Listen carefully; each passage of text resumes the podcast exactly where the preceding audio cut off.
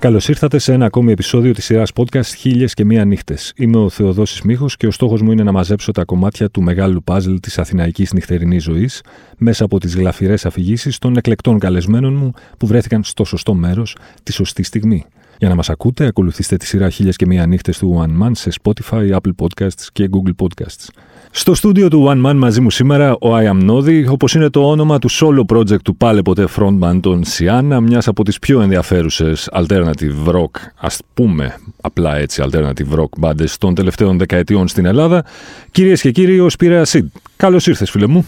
Καλώς σας βρήκα. Το τιμόνι είναι στα χέρια σου. Ελπίζω να είσαι έτοιμος να μας πας μια βόλτα στο χρόνο και στο χώρο. Ξεκινάμε λοιπόν ευθύς αμέσως. Μια φορά και έναν καιρό ήταν ο Σπυρέα Σιντ. Και ένα πρωί της Κυριακής ήταν αυτό, ε, πριν από πάρα πολλά χρόνια, όταν ο Σπυρέας Σίντα ακόμα λεγόταν απλά Σπύρος Σιδηρόπουλος. Και συγκεκριμένα για τους ε, καθηγητές του στο γυμνάσιο, γιατί γυμνάσιο πήγαινε εκείνο το ακόμα, εκείνο το Κυριακάτικο πρωινό, ήταν ο Σιδηρόπουλος Κέτο.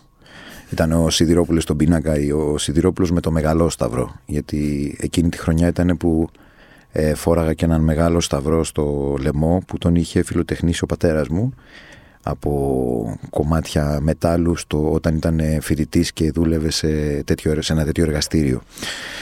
Αυτός ο Σταυρός χάθηκε. Τέλος πάντων, ε, η ιστορία δεν έχει να κάνει με το Σταυρό, έχει να κάνει με εκείνη τη φάση, εκείνη την περίοδο, εκείνη τη σχολική χρονιά. Εκείνη τη χρονιά, και δεν θυμάμαι αν ήταν και παραπάνω χρονιές, ε, μια εφημερίδα από τις γνωστές που τότε ήταν πολύ ε, πλούσιες εφημερίδες στα, στα 90s, έτσι δίνανε πάρα πολλά δώρα και όλα αυτά. Ένα από τα δώρα που έδινε μια, μια εφημερίδα ήταν κάθε Κυριακή πρωί προσέφερε πρεμιέρες κινηματογραφικών ταινιών σε πρωινές προβολές σε μεγάλους κινηματογράφους. Ε, και είχα πάει ε, ως πιτσιρικάς τότε είχα πάει σε αρκετές ταινίες έτσι. Και όταν λέμε ταινίες, μιλάμε τα blockbusters. Συγκεκριμένα εκείνο το Κυριακάτικο πρωινό είχα πάει να δω με τον ε, παιδικό μου φίλο, τον Γιώργο το Μουζή, που μιας και ανέφερες και τους ε, Σιάννα, ήταν μετέπειτα, μετά από 10 χρόνια από εκείνη την ημέρα, θα γινόταν ο μάνατζερ της μπάντας και θα ήταν για αρκετά χρόνια ε, βασικός μου συνεργάτης.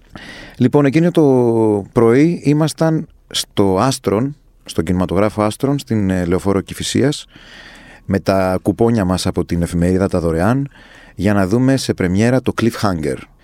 Ε, άρα βασικά τώρα που το σκέφτομαι από το πότε βγήκε το Cliffhanger μπορούμε να δούμε και τι χρονιά ήταν. Σωστό. Ακριβώς. Τέλος πάντων. Το Cliffhanger για όσους δεν γνωρίζουν ήταν μια ε, επική ταινία δράσης με τον Sylvester Stallone. Συγκλονιστική ταινία, όχι μόνο για τους φανς του Sylvester Stallone που ήμασταν εμείς, αλλά γενικότερα γιατί ήταν όντως μια πολύ καλή ταινία δράσης. Τώρα αυτά τα λέω με το. χωρίς να την έχω ξαναδεί από τότε. Ενδεχομένως. λοιπόν, ε, έχουμε ανέβει λοιπόν στον εξώστη. Τώρα δεν θυμάμαι γιατί ο εξω... Μπορεί να έχει να κάνει ο εξώστης με τις θέσεις που είχαμε, μπορεί να ήταν και τυχαίο. Okay. Δεν θυμάμαι. Αλλά θυμάμαι ότι γενικά προτιμούσαμε τους εξώστες. Ε, και οι, οι προβολές συνήθως ήταν σε αυτό το σινεμά, στο Άστρον. Mm-hmm. Ε, Παρότι λοιπόν ήταν 11 η ώρα το πρωί, 1993, ο φίλε μου ήμουν ακόμα πιο μικρός από ό,τι νόμιζα. Το μήνυμα από την παραγωγή ήρθε. Ήμουν ακόμα πιο μικρός από ό,τι νόμιζα. Ε, ήμουνα πρώτη γυμνασίου. Πρώτη γυμνασίου πρέπει να ήμουν. 13 περίπου. Ω, oh, ναι. 12 κόμμα κάτι ήμουνα. Δηλαδή, Μάλιστα. ο Χριστός και η Παναγία. Τέλος πάντων. Αλλά θα μου πεις αυτό ακριβώς, ρε φίλε. Ήταν 11 η ώρα το πρωί Κυριακής. Δεν υπάρχει κάτι. Καταλαβαίνεις τώρα τι θέλω να πω. Και μιλάμε τώρα για το 1993. Mm. Ε, με ένα γουδί. Με τα πόδια από το σπίτι μου, το Άστρον, και από, το σπίτι του Γιώργου, τέλος που πηγαίνα μαζί, το Άστρον ήταν ε, μια υπόθεση 13 ε, λεπτών περπάτημα. Φιδιπίδου, έτσι, παιδών εκεί, Φιδιπίδου, ευθεία, έστριβες δεξιά και φυσικά έφτανε. Ντάλα ήλιος. Μεσημέρι Κυριακής. Mm-hmm. Τίγκα κόσμο στους δρόμους, καμία, κανένας λόγος για κάποια ανησυχία από τους γονείς μας ή από εμάς τους ίδιους. Μπαίνουμε λοιπόν στο σινεμά. Φύσκα το σινεμά, αυτές οι περιμιέρε είχαν μεγάλη επιτυχία τότε. Γενικά ο κόσμος τότε, έτσι, ένα λαογραφικό σχόλιο, σε ό,τι προσέφερε ο εκάστοτε, κατάλαβες, επιχειρηματικός, ε, ιδιωτικός ή δημόσιος ε, όμιλος, θεσμός, τέλος πάντων δωρεάν. Να. Είχαν μεγάλη συμμετοχή αυτά τα πράγματα. Δεν ήταν όπως τώρα ή μετέπειτα που το δωρεάν είχε ξεφτυλιστεί και mm ξέρεις, τα πηγαίναν στα σκουπίδια τα δώρα ή δεν πηγαίναν ή δεν συμμετείχαν. Ναι. Ήταν λοιπόν ένα, ένα σινεμά φίσκα, πάνω κάτω. Φίσκα. Καθόμαστε λοιπόν στον εξώστη και θυμάμαι χαρακτηριστικά ότι καθόμουν σε μια θέση μέσα από, την, από τον διάδρομο. Και παρότι ήταν φύσκα το, το σινεμά, η θέση που ήταν ακριβώς δίπλα μου, mm ακριβώς στο διάδρομο, ήταν, έμεινε άδεια. Και ήμουνα η δεύτερη ή τρίτη σειρά από την πλάτη Okay. του εξώστη, δηλαδή πίσω μου είχα μία ή δύο σειρές ακόμα θεατών. Και μπροστά μου άλλες 4-5 που ήταν, δεν θυμάμαι τώρα πώς ήταν ο εξώστη. Ο εξωστη είναι μικρός. Δίπλα μου δεξιά, αριστερά μου ήταν λοιπόν η κενή θέση και δεξιά μου ήταν ο Γιώργος και πίσω ήταν και ο Χάρης, ο, ο, ο τρίτος της παρέας. Δεν το θυμάμαι αυτό. Πάντως δεν ήμουν μόνος μου, ήμουνα με ένα φίλο μου. Αλλά δεν είχαμε προφανώς, όπως είπα, συνοδούς. Έτσι, δεν είχαμε γονείς. Και ξεκινάει η ταινία. Ε, και προχωράει η ταινία, παραμένει η θέση δίπλα μου κενή, έρχεται το διάλειμμα και οδηγείται η ταινία προς μια κορύφωση. Και συγκεκριμένα, αν δεν κάνω λάθος, ήταν μια σκηνή το λέει και ο, ο τίτλος της ταινίας Cliffhanger, αυτός που κρεμιόταν από τους. Νομίζω Cliffhanger, δεν θυμάμαι πώς ήταν στα ελληνικά. Δεν βγάζει και κάποιο νόημα, γιατί δεν μπορεί να είναι μια τέτοια σύνθετη λέξη στα ελληνικά να λειτουργεί. Τέλος πάντων. Ε, Ο Γκρεμοκρεμαστής, ας πούμε. και είναι όντως το, ε, κάποιο peak στην ταινία που ο Σταλόνε κρέμεται. Και κρέμεται κάποια γυναίκα, όπως συνήθως κάποιος φίλος του, δεν θυμάμαι. Κάποιος πάντως κινδυνεύει να σκοτωθεί. Ε, οδηγείται το πάνω το έργο προς τα εκεί. Λίγα λεπτά λοιπόν πριν από αυτή τη σκηνή, ε, μέσα στο σκοτάδι, στη σκοτεινή αίθουσα, με την άκρη του ματιού μου, αντιλαμβάνομαι ότι μπαίνει ένας θεατής. Και ο οποίος, παρότι εγώ, όπως είπαμε, 12-13 ετων ε, δεν είχα φοβερή ε, εμπειρία με το να διαβάζω ανθρώπους ή body language το λεγόμενο στα ελληνικά κτλ. Ε, θυμάμαι να πιάνω τον εαυτό μου να λέω αυτό, αυτός, αυτή η σκιά που βλέπω αριστερά μου είναι ε, πολύ παράξενο ας πούμε αυτή τη στιγμή γιατί φόραγε ε, καμπαρντίνα. Oh. Σκούρα καμπαρντίνα το κεφάλι του δεν το θυμάμαι, δεν υπάρχει στο μυαλό μου καταγεγραμμένο. Δεν ξέρω, δηλαδή, άμα με ρωτήσεις να στο ζωγραφίσω, θα σου βάζα μάλλον μαύρα γυαλιά και καπέλο, αλλά αυτό μάλλον είναι της φαντασίας μου. Δεν πρέπει να φόραγε κάτι. Αν το πολύ να φόραγε κανένα σκούφο, γιατί ήταν χειμώνας. Αλλά θυμάμαι ότι ήταν μια σκούρα ντυμένη φιγούρα, από πάνω έως κάτω ντυμένη, ε, που κινήθηκε παράξενα, σαν να μην ήταν ακριβώς εκεί για την ταινία, σαν να μην βιαζόταν να πάει στη θέση του και κουλό μέσα στη μέση τη ταινία να μπεις. Ακόμα και σε μια πρεμιέρα δωρεάν, πάλι παράξενο ήταν. Τέλος πάντων, κάθεται δίπλα μου και κάθεται με έναν τρόπο πολύ προσεκτικό, πολύ ε, μαζεμένο, σαν να με, δεν ήθελα να ενοχλήσει. Okay. Συνε... Πάει αυτό. Περνάνε κάποια λεπτά, περνάνε κάποια λεπτά. Κάποια στιγμή με με έχει απορροφήσει ταινία η οποία, όπως είπα, αρχίζει και κλιμακώνεται, πάει για το φινάλε. Και έχω ξεχάσει για λίγο ότι υπάρχει κάποιος αριστερά μου πλέον. Αλλά μιλάμε τώρα ότι ναι, ήμουν πιο μικροκαμωμένος προφανώς και αυτός ήταν ένας ενήλικας σίγουρα γιατί ήταν ένα κεφάλι πιο ψηλός, δύο από μένα, δεν θυμάμαι. Και όπως ε, άρχισε η ταινία να κλιμακώνει και άρχισαν να, να δημιουργούνται αυτά τα sound effects που έχουν αυτές, αυτά τα blockbuster που είναι πολύ εκοφαντικά, ειδικά στο σινεμά, ε, αυτός άρχισε να ταράζεται και έκανε, mm. άλλαζε συνέχεια πλευρό στο πόδι του, σταυροπόδια από τη μία, σταυροπόδια από την άλλη, σταυροπόδια από τη μία, σταυροπόδια από την άλλη και άρχιζαν οι αγκώνες του να με χτυπάνε. Πάνω από, τα, αυτά, τα, από το κάθισμα στο, ε, στα πλάγια χωρίσματα. Εγώ μάζεψα, τέλος πάντων, ε, μάζευα τα χέρια μου, ξέρω εγώ. Θυμάμαι ότι άρχισα να αισθάνομαι λίγο άβολα επειδή γινόταν, έγινε μία, δύο, τρεις. OK, okay, δεν το παρατηρούσα, OK. Okay, αλλά μετά άρχισε να, να επιταχύνεται και καθώς περνάει η ταινία και ήμουν χωρισμένος ανάμεσα στην ταινία και την ένταση της ταινίας και τους ήχους. Και αυτό που αυτός είχε μια νευρικότητα.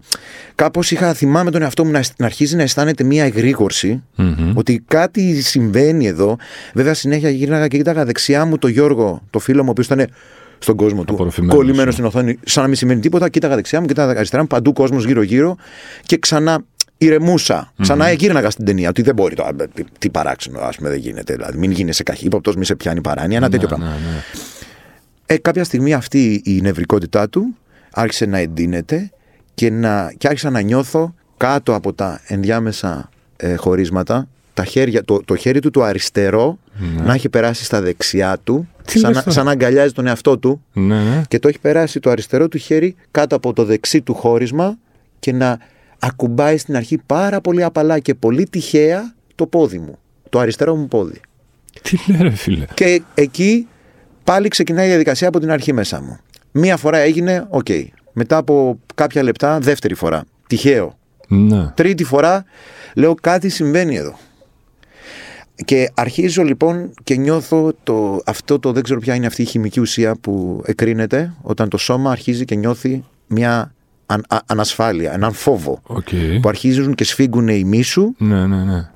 Και αρχίζεις και σφίγγεις τις γροθιές σου και μπαίνω, γύρναγε στο κεφάλι μου σαν ταινία η μάνα μου, η φωνή της μάνας μου η οποία μου είχε πει από μικρό ότι πρόσεξε μη σε πλησιάσει κανένας και σου δώσει τίποτα και μην είναι αυτό και τα λοιπά και σε ξένους και όλα αυτά και, αλλά ταυτόχρονα ο 13χρονος πλέον να πούμε στα λελά Μάγκας ήταν έτσι, ναι, ναι. σε φάση «Ε, και σιγά τώρα δεν είμαι πια παιδάκι τι, τι θα μου κάνει και όλα αυτά αλλά ταυτόχρονα ένιωθα αυτόν τον φόβο και ταυτόχρονα ένιωθα και αυτή την τροπή Ναι, ναι, ναι. αυτή την τροπή που σε κάνει να διστάζεις πριν συμβεί οτιδήποτε χοντρό να πεις παιδιά ε, όπα, όπα, όπα, ξέρεις, να σηκωθείς και να πεις κα- μιλάμε για κόσμο, δεν γίνομαι ενήλικες αυτά, κόσμος, θα μπορείς να κάνεις να πω όπα ρε φίλε, τι κάνεις, να, να πω, τι, μπορείτε να πάρετε το χέρι σας από εδώ κύριε, Μπλα, τώρα άμα ήμουν ολόκληρος άντρας θα μου πεις ολόκληρο άντρα, δεν θα το έκανε, αλλά θα μπορούσα κάτι να, να αλλά εκείνη τη στιγμή ντρέπεσαι και λες μήπως είναι στο μυαλό, μήπως φταίω εγώ, Ναι, μήπως Επίσης έχω κάνει αυτό. κάτι εγώ μήπως λάθος. φταίω εγώ, μήπως δεν έπρεπε να είμαι εδώ, Ναι, ναι, ναι, Μήπως ναι, ναι. κακός, γιατί. Πώς είναι, τι συμβαίνει, είναι ένας μεγάλος άνθρωπος και εγώ είμαι ένα παιδί. Σκεπτόμενος όλα αυτά, αυτός συνέχιζε τη φάση του. Αυτός ενδεχομένως δεν ξέρω. Τέλος πάντων, μην πούμε, δεν χρειάζεται να πούμε ανατριχιαστικές λεπτομέρειες για το τι ενδεχομένως να έκανε ταυτόχρονα. Ε, όλοι μπορούμε να φανταστούμε. Αλλά σε κάποια φάση το χέρι του ε, ακου, ακούμπησε πάνω στο μπούτι μου. Ακούμπησε κανονικά τα δάχτυλα, ακούμπησαν πάνω στο πόδι μου δίπλα από το χώρισμα. Και όταν ακούμπησε το χέρι, το χέρι του ακριβώς κανονικά πάνω στο πόδι μου και έπρεπε πλέον να αντιμετωπίσω την πραγματικότητα εκείνη τη στιγμή και να πω λοιπόν, ε, συμβαινει δεν είναι στο μυαλό σου, αυτά που σου λέει η μάνα σου, αυτά που έχεις δει σε ταινίες, αυτά είναι αυτή τη στιγμή τώρα και κάτι πρέπει να κάνεις. Κάτι πρέπει... Λοιπόν, δεν είχα φωνή. Πω. Συνειδητοποιώ ότι δεν λειτουργούν οι φωνητικές μου χορδές καθόλου. Α, Ήμουνα... α, α, Ένα πράγμα δεν το έχω ξαναβιώσει στη ζωή μου. Αυτό το πράγμα. Δεν το έχω ξαναβιώσει ποτέ στη ζωή μου αυτό το συνέστημα. Ταυτόχρονα η ταινία, και δεν είναι τυχαίο, το είχε, συ- το είχε σχεδιάσει αυτός. Ναι. Η ταινία ήταν ακριβώς η σκηνή που σας λέω. Οι άλλοι κρεμόντουσαν από τους γκρεμούς με φωνές. Εφέ, κακό, ε. εκοφαντικό μέσα στο σινεμά, δεν άκουγες τη σκέψη σου. Μμμ. Και αυτός να, είναι, να έχει πιάσει με το χέρι του το, παιδ- το, το, το πόδι του παιδιού δίπλα του. Και πάνω στη σκηνή, όπως οδηγείται. Τώρα αυτό σας λέω μπορεί να είναι και στο μυαλό μου, με κάθε επιφύλαξη. Έτσι όμως μου έχει μείνει η ανάμνηση. Όπως οδηγούσε η κλιμάκωση στην οθόνη, γιατί εγώ την οθόνη κοίταγα, δεν κοίταγα αυτόν, και ένιωθα με την άκρη του ματιού μου ότι το, το χέρι του είναι κανονικά πάνω στο πόδι μου και δεν είναι στο μυαλό μου. Το νιώθω, είναι, έχει το βάρος και αρχίζει και πιέζει Πω, και αρχίζει μα. και, σπρο- και πηγαίνει προς τα μέσα. Μέσα, με όλη τη δύναμη μπόρεσα να βρω, δεν ξέρω πώς έγινε αυτό. Φωνή δεν βρήκα, αλλά μπόρεσα το δεξί μου, είχε- το αριστερό μου είχε κουλαθεί. Το αριστερό μου χέρι ήταν παράλυτο, δεν το ένιωθα, όπως και τη φωνή μου. Και με το δεξί χέρι, με όλη μου τη δύναμη και όλη μου τη τέτοια, του έριξα μια μπουνιά πάνω στο. Χτύπησα το πόδι μου Ναι. ουσιαστικά και το χέρι του και ταυτόχρονα έβγαλα μια κραυγή στη, στην κορύφωση μαζί με την ταινία. Και ποιο είναι το φοβερό, ότι δεν την άκουσε κανένας στην κραυγή. Δεν την άκουσαν οι κολλητοί μου δίπλα μου. Ο τύπος πανικοβλήθηκε, τραβάει το χέρι του, το χτυπάει στο χώρισμα τραβώντας το, το παίρνει έτσι με το άλλο του χέρι και σηκώνεται και φεύγει, τρέχει. Και έφυγε τρέχοντας, Και έφυγε ε. τρέχοντας. Γίνεται όλο αυτό, ξαναειρεμεί η ταινία, πέφτουν όλοι οι ήχοι και εγώ είμαι με ταχυπαλμία 200 αυτό, παλμούς και κοιτάω δεξιά-αριστερά να βρω έναν μάρτυρα ότι αυτό που μου συνέβη δεν έγινε στο μυαλό μου και ότι δεν είμαι τρελός. Και λέω στον Γιώργο, μαλάκα τον, είδα, τον είδατε, τον είδες, τον είδες. Μου λέει, ποιον; Του λέω αυτό. Και, Και κανένας δεν, δεν είδε τίποτα. ε. και, και έτσι και αυτό. Και για να, Ωραία, για να, φίλε. να το εξηγήσω το πώς μου ήρθε τώρα να πω εγώ αυτή την ιστορία, αυτό που σου είπα εκτός ε, γραφής, είναι ότι όταν ε, ξέσπασε το, η φάση με το Me Too στην Ελλάδα και άρχισα να διαβάζω ε, τις ε, συνεντεύξεις ε, αγοριών, κοριτσιών, ε, ενηλίκων και ανηλίκων για τις εμπειρίες τους Μμμ. ε, που για μένα με πλήρη επίγνωση φυσικά ότι αυτό που περιγράφω εγώ δεν είναι τίποτα έτσι. Δεν είναι τίποτα μπροστά σε ένα βιασμό, μπροστά σε μια πραγματική κακοποίηση, πόσο μάλιστα μη- για μια ε, συνεχόμενη κατάσταση που έχουν βιώσει άνθρωποι μέσα στο ίδιο τους το οικογενειακό περιβάλλον. Ναι, πολύ ναι, συχνά. ναι. Ε, Προφανώς εμένα, εγώ απλώς είδα το κτίνος φευγαλέα έτσι. Αλλά κάποια στοιχεία, αυτό το ότι δεν μπορούσα να μιλήσω, παρέλυσε το σώμα μου, ε, ντρο- ένιωσα ντροπή Αυτό το αίσθημα της ντροπής. και ότι φταίω για κάτι, Ναι. όλο αυτό το πράγμα, όταν το διάβαζα, εγώ το καταλάβαινα αμέσως. Και έλεγα, δεν έβρισκα τίποτα παράξενο σε αυτό. Και όταν διάβαζα στα social media τα σχόλια από κάτω, που είναι να αμφισβητούν αυτό το κομμάτι της mm. εμπειρίας και του βιώματος, ε, με εξόργιζε. Αλλά ταυτόχρονα καταλάβαινα ότι αν δεν το ζήσεις, η αλήθεια είναι ότι μπορείς να πεις πολλές μαλακίες. Είναι αυτό που λες, παιδί μου, που λένε κάποιοι ελαφρά την καρδία. Εντάξει τώρα, το θυμήθηκε 15 χρόνια μετά ότι ο άλλος, ξέρω εγώ, τη έπιασε τον κόλλο. Ναι, ναι, ναι, ναι, ναι. Το άλλο του. Είναι πολλά που μπορούν να υποθούν. το στήθος. Είναι πολλά που μπορούν να υποθούν και τα περισσότερα από αυτά είναι λάθος. Είναι Λάθος. Ε, είναι χειρότερα. Είναι, είναι κακοποίηση. Είναι μια, μια κακοποίηση που συνεχίζεται και συνεχίζεται και συνεχίζεται. Γιατί συνήθως μπαίνουμε στη θέση του ισχυρού όταν κρίνουμε ναι. ένα βίωμα. Δεν θέλουμε. Δύσκολα. Πρέπει να έχεις ενσυναίσθηση για να μπεις ναι. περισσότερο στο θύματος. Τώρα το ότι υπάρχουν φυσικά και οι πονηρίδιδες ε, και που εκμεταλλεύονται οτιδήποτε προκύπτει σε αυτή την κολοκοινωνία για να προσίδιον όφελο προφανώς mm. και με φουλ υποκρισία και φουλ κινησμό και φουλ ε, ανηθικότητα, ε, είναι γεγονός. Αλλά αυτό ισχύει παντού. Να τα καταργήσουμε όλα. Επειδή κάποιοι εκμεταλλεύονται το. Ε, το εκμεταλλεύονται πολύ το ναι. κύμα και το καβαλάνε καταχρηστικά. Το Me που ανέφερες, που εντάξει είναι χρόνια που έχει ξεκινήσει και ευτυχώς που έχει ξεκινήσει όλη αυτή η ιστορία. Ε, στην Ελλάδα δεν έχει, ενώ στο εξωτερικό το έχουμε δει να πιάνει και το κομμάτι της μουσικής βιομηχανίας, της ας την πούμε εναλλακτική μουσική βιομηχανία. Στην Ελλάδα, εσύ τα ξέρεις καλύτερα γιατί ήσουν και είσαι κομμάτι της ως καλλιτέχνης, ως μουσικός, υπάρχουν πράγματα που έχουν συμβεί ξέρεις, πίσω από κλειστές πόρτες που κάποιοι δεν θα ήθελαν να βγουν παρά έξω. Πάρα πολλά πράγματα έχουν συμβεί. Αλίμονο, εννοείται ότι έχουν συμβεί πάρα πολλά. Έχουν πάρει τα αυτιά μου κατά. Στο δικό μου πολύ κοντινό κύκλο, ώστε να ξέρω όνομα, ονόματα και στο, επίθετα. Συγγνώμη, στο δεκαπτώ, στο alternative. Στο alternative, πάντα, ναι, ναι, ναι, καταλαβαίνω. Αφήνουμε το λαϊκό κομμάτι, τα μπουζούκια και όλα ναι, αυτά. Ναι, ναι, το οποίο είναι αυτό, αυτό που περιμένουμε. Είναι μια άλλη ιστορία. Όπου υπάρχουν και περισσότερα λεφτά, υπάρχουν και περισσότερες ε, σφιχτές πόρτες, κλειστές πόρτες. Ακριβώς. Ε, και στο Alternative υπάρχουν καταχρηστικές και κακοποιητικές ε, συμπεριφορές και ενδεχομένως υπάρχουν και. Είμαι σίγουρος ότι υπάρχουν. Ε, εικάζω ότι υπάρχουν βιασμοί. Ε, δεν έχω ακούσει για κάποιον στο δικό μου κύκλο ώστε να ξέρω ονοματεπώνυμο mm-hmm. ε, κάποιου ή να έχει τύχει να, να πρέπει να σταθώ σε κάποιο θύμα. Να. Δεν μου έχει τύχει αυτό. Ευτυχώς, δυστυχώς. Δεν, δεν κρίνεται αυτό. Αυτό είναι θέμα τύχης, φαντάζομαι, και συγκυριών. Άλλωστε, εγώ δεν είχα δεν είχα ποτέ μεγάλο κύκλο εδώ που τα λέμε. Δεν είχα ποτέ ανοιχτό κύκλο. Mm-hmm. Ε, ήμουνα πάντα πορευόμουν, στο μεγαλύτερο μέρος της ζωής μου, πορευόμουν με τους ε, παιδικούς φίλους και ε, σε έναν κύκλο κλειστό από τη γειτονιά. Τώρα, τα τελευταία 5-6 χρόνια της ζωής μου έχω ε, έρθει σε μεγαλύτερη ας πούμε επαφή με ένα μεγαλύτερο κοινωνικό κύκλο αλλά ε, ε αρχαίες ιστορίες και παλιές ιστορίες κακοποιήσεων και τα λοιπά ε, από όλους αυτούς τους κύκλους που έχω βρεθεί φυσικά και έχω ακούσει. Εννοείται ότι υπάρχουν παντού. Απλά στην Ελλάδα όλα τα πράγματα λειτουργούν διαφορετικά. Ε, όλα αυτά που συμβαίνουν στο εξωτερικό ακόμα και τα θετικά τέλος πάντων, που ξεσπούνε. Δηλαδή, όταν κάποια στιγμή φτάνει ο κόμπος στο χτένι στο εξωτερικό και γίνονται κάποιες αλλαγές προς τα μπροστα ε, είτε ήταν τα, τα, κοινωνικά κινήματα των 60 της Αμερικής, ας πούμε, που κάποια στιγμή είπαν ως εδώ οι Αφροαμερικάνοι, οι ομοφιλόφιλοι, ε, όλοι αυτοί, όλα αυτά τα κινήματα που προέκυψαν είτε στο δυτικό είτε στον ανατολικό κόσμο και φέρανε πραγματικές σαρωτικές αλλαγές παγκοσμίως, mm-hmm. όπως και το MeToo που ξεκίνησε από τη Μέκα, ας πούμε, του, της, του κινηματογράφου εκεί, εκεί στην Αμερική και όλα αυτά, ε, και έφερε έφερε συντριπτικές αλλαγές. Δεν ήταν όλα καλά αυτά που συνέβησαν, αλλά σε, σε ένα μεγάλο βαθμό ήταν κάτι το οποίο έπρεπε να γίνει. Έπρεπε να γίνει. Έπρεπε ναι, να γίνει. Και, και, και συνεχίζει δεν ξεφούσκωσε. Έγινε μια τομή και μετά υπήρξε μια επόμενη μέρα. Ναι. Στην Ελλάδα είναι ένα παράξενο πράγμα. Ότι είτε μιλάμε για οικονομία, είτε μιλάμε για ιδεολογικο-πολιτικά αμυγός θέματα, είτε μιλάμε για σαρωτικές ας πούμε έτσι τέτοιες κοινωνικές αλλαγές που συμβαίνουν παγκοσμίως.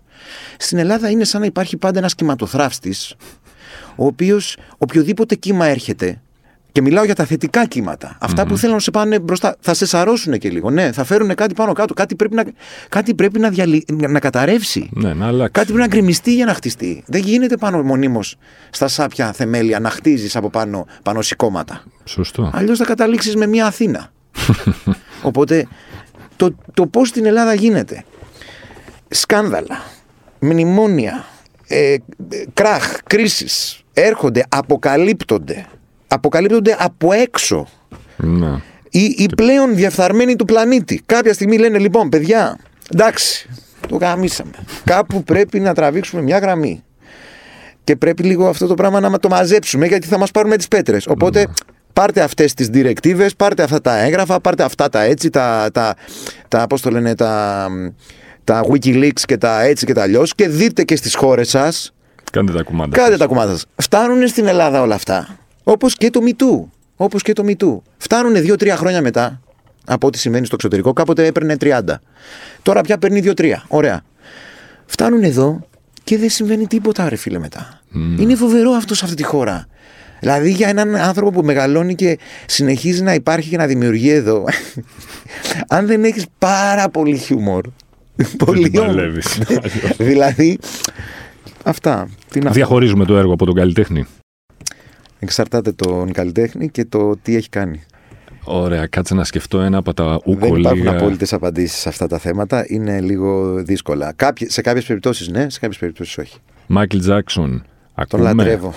Ακούμε δηλαδή, Το, Μάικλ το έργο Τζάξον. του το λατρεύω. Άρα τελικά, Είναι μήπως ένας το... βα- Ήταν ένας βαθιά προβληματικός άνθρωπος. Έχω την άποψή μου για τον Μάικλ Τζάξον. Ακόμα και αυτά που ενδεχομένως είναι αληθινά, που ξ- έχουμε μάθει και έχουμε διαβάσει όλα, όλοι για αυτόν τον άνθρωπο. Ρε φίλε, επειδή ε, μ' αρέσει να βλέπω. Τα, κάποια πράγματα μ' αρέσει να τα βλέπω στην, ε, από την πηγή τους, από την αρχή τους, Μμμ. ακόμα και στο πώς θα κρίνεις έναν άνθρωπο. Όσο, ο- ακόμα και στο πώς φτάνει ένας εγκληματίας, ξέρω εγώ, ή ένας άνθρωπος κακοποιητικός. Ένας, ε, ασχέτως αν πρέπει να τιμωρηθεί, όχι βέβαια. Αλλά έχει μια αξία το να δεις από πού ήρθε. Και με τι πρόθε... να μπεις λίγο, να προσπαθήσεις λίγο αν μπορείς, να μπεις λίγο στα παπούτσια του, στο γιατί έφτασε να, να, να, να ψάχνει την ειδονή, την ευχαρίστηση, την όποια ευτυχία τέλος πάντων μπορούσε να το αναλογεί ενός τόσο βαθιά δυστυχισμένου ανθρώπου και τόσο κακοποιημένου ανθρώπου που είχε διαφθαρεί από τον ίδιο του τον πατέρα και από την ίδια του την οικογένεια, το ότι έφτασε να αναζητά την ειδονή με αυτούς τους τρόπους, τους προφανώς κατακριτέους Κατακριτέους, και, α- ναι. και απορριπταίους κτλ. Και πώς τελικά, και έχει και ένα ενδιαφέρον και μετά από αυτό να δεις πώς αυτή η κοινωνία, η Αμερικάνικη, η παγκόσμια, η δικιά μας, η ίδια, το πάνω κάτω, ε, αυτόν τον άνθρωπο τον χρησιμοποίησε μαζί με τις ε, ανομαλίες του, να το πω έτσι λαϊκά, με την ανομαλία του μαζί, τον πήρε, τον δέχτηκε, τον χρησιμοποίησε, μετά τον κρέμασε στον τοίχο, Ναι. τον αφάνισε και μετά κατουράει και στον τάφο του 20 χρόνια τώρα. Δηλαδή, πού, ποιος είναι ο ηθικός και ποιος είναι ο ανήθικος. Σε μια τέτοια, ξαναλέω, Ναι, σε μια τέτοια δεν είναι περίπτωση. όλες οι ιστορίες σαν Κάτσε, τη Michael α, Jackson. εγώ καταλαβαίνω ότι μου λες απ' έξω απ' έξω ότι ο διαχωρισμός έργο από καλλιτέχνη πρώτα απ' όλα κρίνεται από το πόσο πολύ αγαπάμε το, το έργο, Το του καλλιτέχνη. Ναι, όχι. Δηλαδή, Πόσο πολύ, ε, πόσο πολύ κάθαρμα α- ανακαλύπτουμε κάποια στιγμή ότι είναι. Κάτσε, αν δεν σου άρεσε ο Μάικλ Τζάξον Ναι. τόσο πολύ Ναι. και μάθαινες ότι κατά πάσα πιθανότητα από ό,τι δείχνουν τόσα ντοκιμαντέρ και τόσες έρευνες, έχει κάνει αυτά που έχει κάνει. Ή ας αφήσουμε. και- Είναι ο Μάικλ Τζάξον ή ο Woody Allen, άλλο παράδειγμα, για να πάμε στον κινηματογράφο. Αν δεν σου άρεσε τόσο πολύ ο, ο- το έργο του Μάικλ Τζάξον, αν δεν είχες Α, π.χ. μεγαλώσει το με έργο τα του τραγούδια. Woody Allen δεν μου αρέσει τόσο όσο του Michael Jackson. Το Woody Allen τον κρίνεις, τον κρίνεις πιο αυστηρά; Όχι. Όχι. Και τον Woody Allen έτσι να τον προσεγγίσω. Μάλιστα. Γι' αυτό λέω ότι υπάρχει, δεν είναι άσπρο μαύρο. Υπάρχουν κάποιοι οι οποίοι είναι ωρε που τι έκανε. Πω, πω, τι, τι, τι, τι είναι αυτό, τι αυτό. Και υπάρχουν κάποιοι άλλοι που λες. Τι σι... Σου έχω κι άλλο παράδειγμα. Για πες. Ο Αρκέλη που κρατούσε. Κοίτα, οι ιστορίε. Να, οι ιστορίες του Αρκέλη, ρε φίλε, είναι ενός ανθρώπου που είναι πραγματικά. Δηλαδή τώρα εντάξει. ναι, δεν το- το συζητάμε. Αδυσόπιτος δεν- εγκληματίας. Αδυσόπιτη, δηλαδή αδίστακτος. Αυτός δεν είναι, δεν ξέρω. Είναι ένας κοινικό. Ε, ε, ένας κακός άνθρωπος. Ναι. Είναι ένας κακός άνθρωπος. Και, και πρόλαβα να τη φάω λίγο την RB του στα, στα 90s που ήμουν ψηρικά και, το, και ψιλοέπαιζε. Ομολογώ ότι ποτέ δεν, ήμουνα, δεν έγινα φαν. Έτσι. Ναι. Δεν- εγώ ήμουν στην άλλη πλευρά του σπέκτρουμ, ας πούμε, σε αυτά, στη μαύρη μουσική. Ε, αν και εντάξει, δεν υπάρχουν μεριές τελικά. Τέλος πάντων. Αλλά ε, εκεί παρά είναι. Εκεί παρά είναι.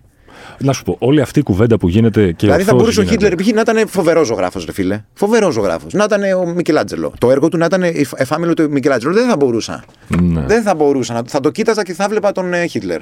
Δεν γίνεται. Εντάξει, δεν, γι- δεν μπορώ να το διαχωρίσω αυτό. Δεν μπο- ε, σε αυτές τις περιπτώσεις. Σε άλλες θα κάνω λίγο τα στραβά μάτια γιατί και εγώ ένας. Ε, ένας, ε, πώς το λένε, μη ακέραιος άνθρωπος είμαι με τις ε, μαλακίες μου και με, τα, με την υποκειμενικότητα που με χαρακτηρίζει και τα βιώματα. Προσπαθώ να είμαι όσο γίνεται πιο δίκαιος και πιο ηθικός. Που είναι λέξεις γενικά που κάνουν τζίσμο ρε, όλα αυτά. ναι. Αλλά να τραβάμε μια γραμμή κάπου, ξέρω εγώ. υποθέτω. Όσοι λένε ότι το όλο πράγμα κάποιες φορές ξοκύλει σε,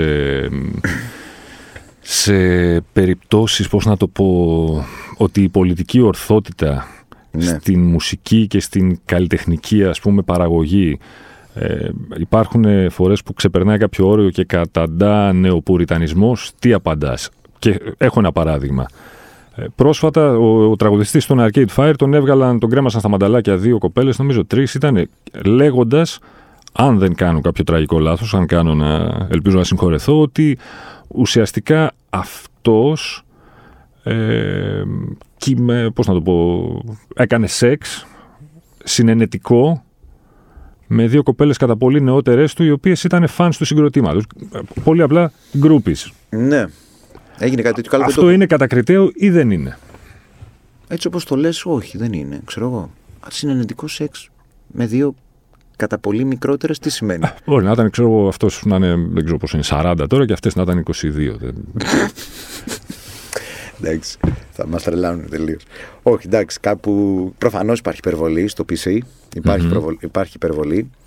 Ε, καταλαβαίνω βέβαια και την ε, ανάγκη να υπάρξει κάποιο είδους ε, πώς το λένε ένα, ε, κάποια, ένα, μια διαχείριση του δημόσιου λόγου όπως διαμορφώνεται στην ε, τεχνολογική εποχή που ζούμε χρειάζεται γιατί δηλαδή καταλαβαίνω το, το- με, με ποιους όρους γίνεται αυτό το πράγμα και αν φτάνει σε άλλα, όρη, σε άλλα άκρα ε, προφανώς ε, ε, είναι κάτι που πρέπει να το, να το δούμε διαλεκτικά αλλά δεν είμαι ούτε της, ε, υπέρ της ε, πολιτικής ορθότητας ανεφόρων ούτε και της κατάργησης αυτών των ε, κατακτήσεων που έχουν ε, έρθει τέλος πάντων. Ναι. Θεωρώ ρε παιδί μου ότι ε, το να αστερηθούμε και 5-6 λέξεις ε, Δεν χάλασε ο δεν κόσμος. χάλασε ο κόσμος. Το να, να, να μπορούμε να βγαίνουμε να λέμε το 2022 ότι ξέρεις τι, το, ε, ότι πώς το λένε, το σαπούνι σου χαλάσει με τον, ε, όταν ε, τρίβεις τον αράπη. Ναι, ναι, ότι αυτές- αυτά- που βγαίνει αυτές και λέει είναι αηδίες ένα λαϊκό που λέμε. τραγούδι και θα αλλάξουμε τη λαϊκή μας παράδοση. Έλα ρε φίλε, σώπα. σώπα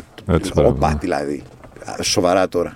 Δηλαδή Ναι. από τα χιλιάδες τραγούδια τα ρεμπέτικα, τα παραδοσιακά, τα δημοτικά, τα λαϊκά, τα ελαφρολαϊκά, σε πειράζει αν τρία ή τέσσερα φύγουν από την άκρη επειδή όντως ήταν κάποιων ανθρώπων που, που δεν είχαν, μπορεί να μην είχαν κακή πρόθεση και δεκτό στο, στο, στο πλαίσιο της δικιάς τους εποχής. Αλλά εντάξει, τώρα δεν Η εποχή χρειάζεται. είναι άλλη πια, τώρα ξέρω όμως. εγώ. ναι, δεν, δεν, δεν χρειάζεται πια. Κάποτε ήταν και της μόδας να πηδάμε 8 να τα, και είναι ακόμα σε κάποιες φυλές, ε, να τα μνη- να παντρευόμαστε και αυτά και να γίνονται ε, δράματα και παραμύθια στα οποία οι 8χρονοι, οι 9χρονοι έμενε έγκυος και αυτά. Ναι. Αυτά συμ- με, με τους αιώνες εξαφανίστηκαν γιατί και κακό, καλώς, γιατί ήταν κάτι. Α υπάρχουν κάπου σε κάποιο αρχείο, Μμμ. κάποιου μουσείου. Εννο- ε, ε, ναι, εννοείται, δεν θα σβήσουμε, δεν θα τα εξαφανίσουμε με αυτήν την έννοια. Αλλά να μην περνάνε στο δημόσιο λόγο στο, στο βαθμό που μας περνάει, έστω στα mainstream. Ρε, ε, πώς το λένε, μέσα τα οποία έρχονται, ε, με τα οποία έρχεται σε επαφή το μεγαλύτερο κομμάτι του πληθυσμού, ε, δεν νομίζω ότι. Ότι είναι και τόσο. Ναι, ή στην εκπαίδευση ή στα σχολεία ή δεν ξέρω πού. Μπορούμε να είμαστε λίγο πιο έξυπνοι. Να σου πω για να το ελαφρύνουμε λίγο τώρα. Για πες. Πόσα χρόνια παίζεις μουσική; Επισήμως σε 20. μπάντε. 20... Εννοείς παίζω μουσική από, από τότε που πρωτομπήκα σε στούντιο και έκανα την πρώτη μου προβά. Σε με μπάντες, μπάντα. ας πούμε. Σε μπάντες. Σε- Πολλά. 27 χρόνια, 26 χρόνια. Ποιο είναι το καλύτερο και το χειρότερο πράγμα του να είναι κάποιος έτσι ταγμένος, ειδικά σε αυτή τη μουσική στην οποία είσαι ταγμένος εσύ εδώ στην Ελλάδα; Δύσκολη ερώτηση. το χειρότερο είναι το πόσο συχνά θα πιάσεις τον εαυτό σου να αναρωτιέται αν έχει νόημα. ναι. Ή μάλλον ή έστω τι νόημα έχει. εντάξει, κάποιο νόημα θα έχει για σένα. Απλά πολύ συχνά θα πιάσει τον εαυτό σου να το ξεχνάει. Και να πρέπει ξανά να περάσει σε αυτή τη διαδικασία ε, αναζήτησης και εσωτερικής, ε, ας πούμε, πράγματα που ενδεχομένως για έναν άνθρωπο, ξέρω εγώ, ένα μουσικό 40 χρονών σε μια χώρα με established ας πούμε music industry ε, ε, κάποια πράγματα έχουν τελειώσει κάποια ερωτήματα δεν επανέρχονται ξανά και ξανά από τα 18 μέχρι, τα, μέχρι να πεθάνει ακόμα και αν έχει οικονομικά σκαμπανεβάσματα κτλ αλλά δεν, δεν αφισβητεί ναι, κάθε δύο-τρία χρόνια την ταυτότητά του σαν άνθρωπος, σαν επαγγελματία, σαν πού είμαι, ποιος είμαι, τι κάνω. απέναντι στην κοινωνία. Θα μου πεις, τι γράφω και στα. Τι ναι. γράφεις, ρε φίλε, ναι. Αν πρώτον, κανένας δεν τη γράφει ποτέ ναι. όσο θέλει να πιστεύει ή όσο θα θέλαμε και η πιο ας πούμε η Ελλάδα είναι η χώρα στην οποία φτάνει 40 και είτε είσαι συγγραφέας, είτε είσαι σκηνοθέτης, είτε είσαι μουσικός, είτε δεν ξέρω εγώ τι άλλο ναι, ναι, ναι. καλλιτέχνης. Είσαι ο νέος συγγραφέας. Ανοίξεις στη, νέα, στη ναι. γενιά των νέων συγγραφέων και είσαι ναι. 45 χρονών νέο. Ναι, ναι. Νέος μουσικός και είναι 47 χρονών. Ναι. Θέλουμε να σας παρουσιάσουμε κάποια νέα ονόματα που αυτή τη στιγμή. και λες, ναι, είναι αυτά τα παρξιακά που προκύπτουν σε μια χώρα στην Ελλάδα. Τώρα το καλό σχέλος που με ρώτησες, είπες και τι καλό είναι. Ποιο το καλύτερο. Το, το καλύτερο.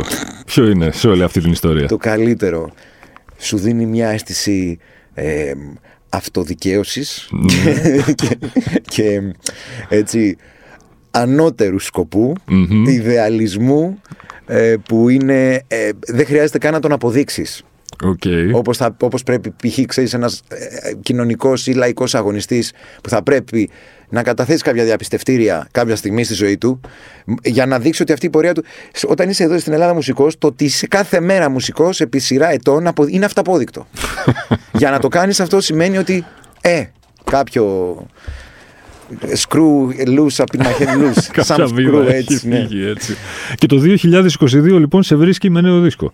Σωστά. Yes. Για πες. Ε, βίτσιο. τι, τι ακούμε σε αυτό το δίσκο; είναι ο πρώτος ε, δίσκος στη ζωή μου που κάνω μόνος μου. Ολομοναχός. Εντάξει, μόνος μου εννοώ, προφανώς παίξανε μουσική, συνεργάτες, μιξάρανε, κάνανε, είχα μια φοβερή ομάδα από συνεργάτες και φίλους που βοηθήσανε και το κάναμε. Ε, αλλά στο τέλος της ημέρας, ναι, είναι επειδή ε, το δύσκολο, το, δύσκολο το, το κομμάτι της δημιουργίας και της σύνθεσης και της, ε, ε, το, το πιάσιμο του οραματος έγινε από μένα στο σπίτι μου παλεύοντας με το Mac που θέλει αλλαγή γιατί έχει κλείσει τα 9 χρόνια πλέον και ο σκληρός του δεν συνδέεται με την ε, κάρτα ήχου αρκετά γρήγορα. Και επίσης ε, πολλές αντιχήσει μέσα στο δωμάτιο το, τα έπιανε το πνευματικό μικρόφωνο και πέρναγαν πάρα πολλά αυτοκίνητα γιατί είχε έργα συνέχεια Κοσμοτέ απ' έξω. Βασικά είχε πρώτα η Κοσμοτέ και μετά από δύο χρόνια ήρθε. Όχι, ανάποδα. Ήρθε πρώτα η Vodafone και μετά από δύο χρόνια ξανά έσκαψε τις ίδιες τρύπες και λίγο πιο πέρα η Κοσμοτέ. Δεν μπορούσαν να συνεννοηθούν. Πρέπει να έχεις 12G εσύ τώρα, δηλαδή. Πρέπει να πετάς. Έχω οπτική να φίλε. αυτά είναι. Έχω οπτική να. Ύστερα από 10 χρόνια, 12 χρόνια σε αυτό το σπίτι στο Γουδί, τον τελευταίο χρόνο επιτέλους έχω ίντερνετ. Υπέροχα. Χωρίς διακοπή. Τα ναι. Τέλος πάντων, υπήρχαν κάποιες. Όλες αυτές τις δυσκολίες πέρασα μόνος μου, ρε παιδί μου, με τον εαυτό μου, με το να ψάχνω ποια είναι η ταυτότητα, ποιος είναι ο ήχος, τι θέλω να κάνω, πώς θέλω να είναι αυτά τα τραγούδια. Ε, ακόμα και τα τραγούδια δηλαδή. Δύο-τρεις ιδέες μέσα στο δίσκο που ήταν τρεις συγκεκριμένα. Που ήταν. είχαμε ξεκινήσει με τους Ιάννα Μέρκιουρι με τον αδερφό μου λίγο πριν διαλυθούν. Ακόμα και αυτές ε, τις πήρα και τις ε, ξαναέχτισα ας πούμε ε, από το μηδέν σχεδόν να τις ενορχιστρώσω κατάλαβες όλο αυτό το πράγμα το πέρασα. Ήταν μια μεγάλη περίοδος που ήμουν μόνος μου. Και αυτό ε, σε αντιδιαστολή με τα προηγούμενα 20 χρόνια που είχα μονίμως ε, τον αδελφό μου στο πλάι μου να κάνει να με βοηθάει να, να γράφουμε μαζί ή να παίρνει αυτά που κουτσά στραβά εγώ έγραφα ε, σαν τραγουδιστής μελωδίες και κάποια grooves που έφτιαχνα στο Fruity Loops στο σπίτι να τα παίρνει και να τα ανορχιστρώνει, να τα εναρμονίζει, να τα κάνει σωστά. Mm-hmm. Κατάλαβες. Τώρα έπρεπε να το κάνω εγώ αυτό μόνος μου. Οπότε υπήρξε και μια φάση που έκατσα και σε αυτά τα τελευταία τριετία που μελέτησα και μουσική θεωρία, okay. που τα απέφευγα σε όλη μου τη ζωή γιατί δεν χρειαζόταν. Δεν χρειαζόταν. Κιόλας και το βαριέμαι κιόλας, να σου πω την αλήθεια. Βαριέμαι λίγο. Βέβαια, μετά, μόλις το άρχισα, μετά με τρίγκαρε. Οπότε ήταν, ήταν ωραία εμπειρία. Okay. Γενικά θέλω να πω ότι για να μην είναι όλα μαύρα, γιατί έχουμε πει πολύ μαυρίλα σήμερα.